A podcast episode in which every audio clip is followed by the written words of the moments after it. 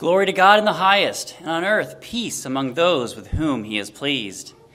In the name of the Father, and of the Son, and of the Holy Spirit. Amen.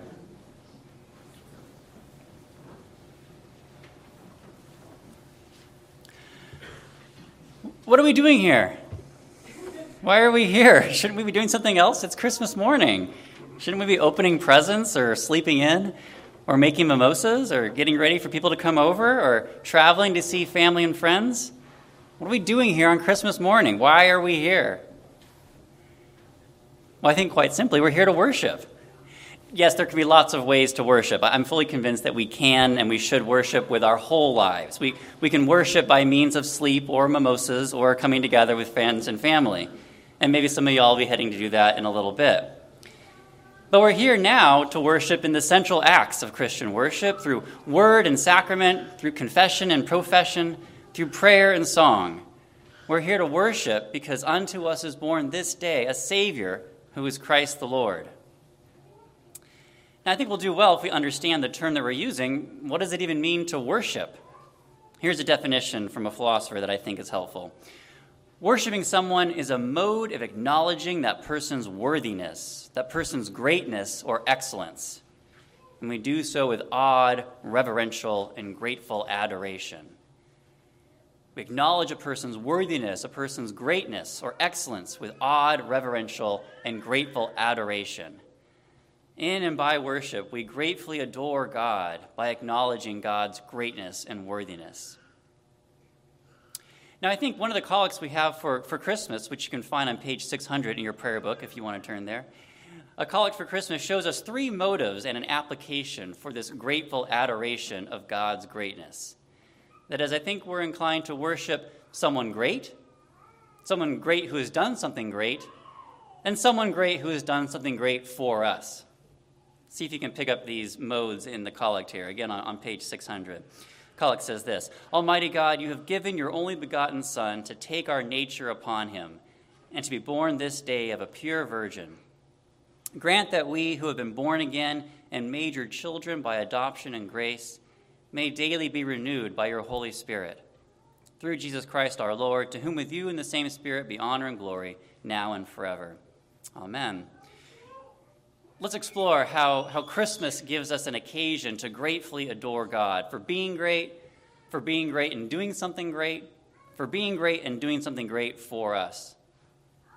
So, first, we, we gratefully adore God with reverence and awe because God is unsurpassably great. This collect begins, as many do, Almighty God. And, and, what does that mean? But that God has all the might. We rightly worship God because God is above all, beyond all, with all power and might and glory. And on Christmas, we likewise worship God's own Son, Jesus Christ, who was born to Mary and Joseph. For he is God from God, light from light, true God from true God. Here again from our Isaiah reading, these uh, attributions of greatness that are prophesied of Jesus. Uh, Isaiah prophesies and calls Jesus Wonderful Counselor, Mighty God, Everlasting Father, Prince of Peace. Moreover, Isaiah describes a kind of might and power that the Christ will have. And the government shall be on his shoulders. Of the increase of his government and of peace there will be no end. On the throne of David and over his kingdom, to establish it, to uphold it with justice and with righteousness from this time forth and forevermore. So, Jesus, who has the name above all names, is unsurpassably great and thus is worthy of our worship. So, we worship God because God is someone great. And we also have reason to worship God because He's someone great who's done something great. And the second line in this collect here, I think, highlights one great thing that God has done. It says, You have given your only begotten Son to take our nature upon him and to be born this day of a pure virgin. I think this line reminds us that to worship, we worship God because God has done, at least here, two great things. One, sent his son to become human like each of us, and two, for his son to be born of a virgin. On the first, this fusion of divinity and humanity in one person in Jesus Christ is unlike anything that's ever occurred or, or will occur. The eternal Son of the Father, who by nature is God, has taken our human nature upon himself to become both God and a human being. This is someone unsurpassably great doing something unsurpassably great. And second, Christ's birth from Mary Theotokos, Mary the God bearer, is on one hand very much like us in that we've all been born, but on the other hand, very much unlike us, for none of us has been born of a virgin like this. You can even recall Mary's response to the angel Gabriel when he told her that she would conceive back in, in Luke 1. And Mary said to the angel, How will this be, since I am a virgin?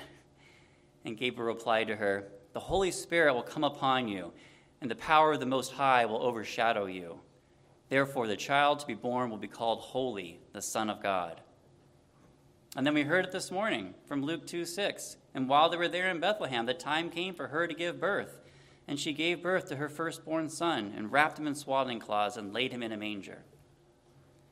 Someone great has done something great. The eternal Word of the Father has taken our nature and was born a human being from the Virgin Mary. And so we rightfully respond in grateful adoration. Thirdly, we worship someone great who has done something great for us. Here again, this next line in the collect. We who have been born again and your children by adoption and grace. Jesus Christ was born uh, this day in Bethlehem for us and for our salvation, as the Creed puts it. As Isaiah says, the people who walked in darkness have seen a great light. Those who dwelt in the land of deep darkness, darkness, on them has light shone. Christ was born for us. Christ is the light has come to illuminate our way. The angels proclaimed to the shepherds in the fields the good news that is news for us as well. For unto you this day is born in the city of David a Savior, one who saves, who is Christ the Lord. Christ has come to save us. Without this great act for us, we would be destined for death and destruction. But Christ our Savior has saved us and made us children of God and inheritors of eternal life. As Titus puts it today, for the grace of God has appeared, bringing salvation for all people, who gave himself for us to redeem us from all lawlessness and to purify for himself a people for his own possession. Christ's birth from Mary, by Christ's birth from Mary, we are able to be born again, born not just of the flesh, but born into the family of God. Someone great has done something great for us. The eternal Word of the Father has taken on our nature and was born a human being from the Virgin Mary in order that we might be saved from our sins and be adopted into God's family. Surely this should evoke awed, reverential, and grateful adoration. And so we rightly worship God, and we ought to do so here, and now, and always. And I think our collect suggests two ways we can worship God. First, uh, the collect here petitions God in this manner Grant that we may daily be renewed by your Holy Spirit. Here, I think in the collect, we ask God for help to live like adopted children of God, like the adopted children of God we are renewed daily by the Holy Spirit, we are empowered by God's grace to live as we ought. Recall again what Titus says For the grace of God has appeared, bringing salvation to all people. This grace is training us to renounce ungodliness and worldly passions. This is grace to live self controlled, upright, and godly lives. We worship God by living as He wishes us to. We, we worship by living self controlled and upright lives modeling our behavior on the godly behavior of God incarnate. Now, again, I think we can worship in lots of ways by means of sleep and mimosas and coming together. Clearly, Jesus himself partied with his friends. What's important is that a, a worship filled life is both a response to and pattern on Christ's great work for us.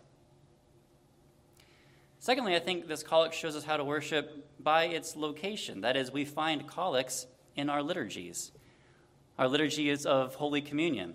If we're taking our worship as grateful adoration, I think this helps us to understand how Holy Communion is the central act of Christian worship. The word we often use for communion is Eucharist, which comes from Paul's use of the term, which we can simply translate giving thanks. Our worship in word and sacrament, in confession and profession, in prayer and song, is our grateful response to the great things that God has done for us. We gratefully adore God in this meal of gratitude, a literal Thanksgiving meal. So we worship someone great who has done something great for us. The eternal Word of the Father has taken on our nature and was born of a human born a human being from the Virgin Mary in order that we might be saved from our sins and be adopted into God's family. And we worship by offering grateful adoration through our lives that are patterned after Christ's and through our offering Eucharist, thanksgiving to God in Christ by the Spirit. In either mode of worship, we can join with the angels in proclaiming, Glory to God in the highest, and on earth peace among those with whom he is pleased. Amen.